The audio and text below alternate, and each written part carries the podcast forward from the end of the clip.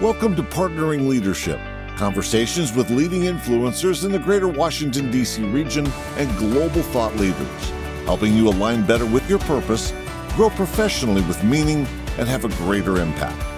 For additional leadership insights and bonus content, visit us at partneringleadership.com. Now, here's your host, Mahan Tavakoli. Welcome to the Partnering Leadership Podcast. I'm really excited to have you along on this journey of learning and growth.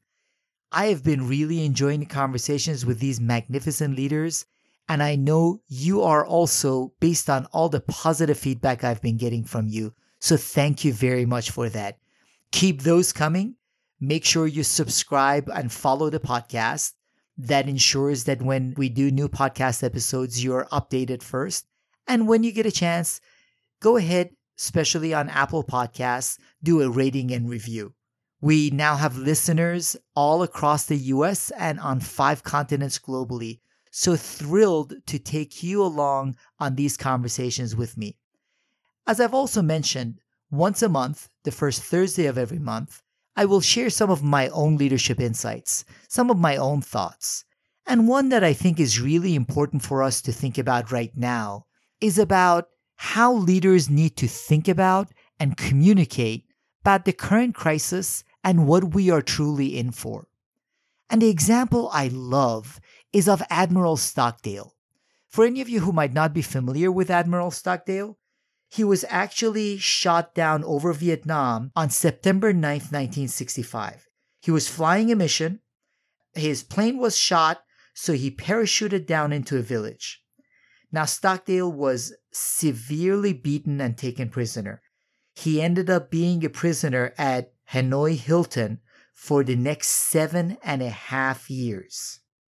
He was routinely denied medical attention, and his legs were severely damaged, both during the capture and they were broken twice after his capture in the prison camp.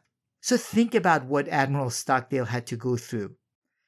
Also, when he was told by his captors that he was going to be paraded in public, Stockdale actually slit his scalp with a razor to purposely disfigure himself so his captors couldn't use him as propaganda.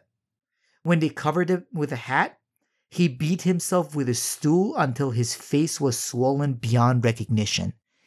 Think about the courage and patriotism of this man.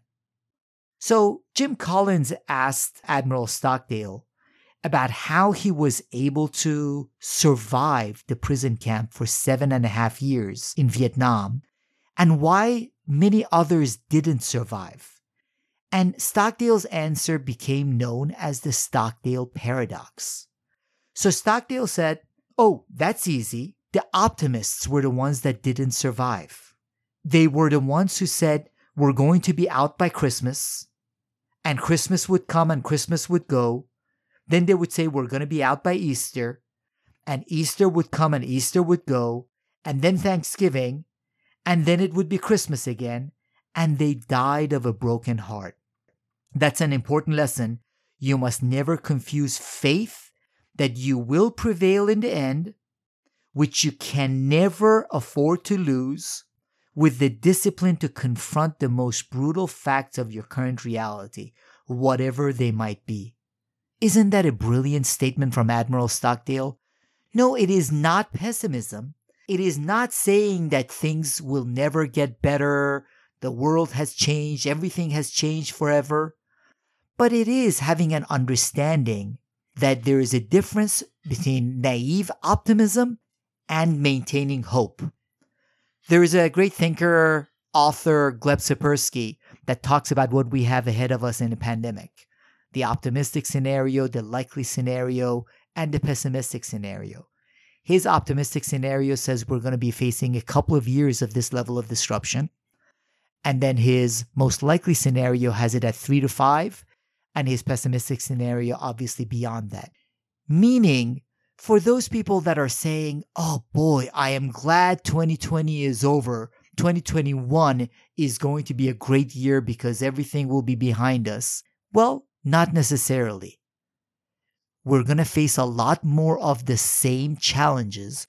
So leaders need to recognize that and then therefore think about how we can focus during this disruption on anti-fragility and giving hope that we can work hard, we can make it through this. And at some point in the future, when things do settle down, when things do become better, we can look back at the progress we made, the learning, the growth, the anti fragility, be glad that the disruptive days are over, but also be proud of what we have been able to work on and achieve together. So keep the Stockdale paradox in mind. Have hope, have that energy, have that excitement. Be an anti fragile leader. But don't necessarily try to be overly optimistic. Giving a message of optimism that ends up disappointing yourself, ends up disappointing your team members, as the different milestones come and go. This is a great time of year to reflect on that and make sure you project hope, anti fragility, and lift people around you up to help them become capable of handling much more disruption ahead, expect much more disruption ahead, recognizing that we are going to all be better, stronger as a result of this. I look forward to hearing your comments, your thoughts, your examples of how you as leaders are sharing hope with people in your organizations on the partneringleadership.com website. There is an icon of a microphone. Feel free to record a message there for me or email me, mahan at mahantavakoli.com. Look forward to hearing your thoughts and your insights because this is a community of leaders helping each other make it through the crisis, become stronger and better as a result. You've been listening to Partnering Leadership with your host, Mahan Tavakoli. For additional leadership insights and bonus content, visit us at partneringleadership.com.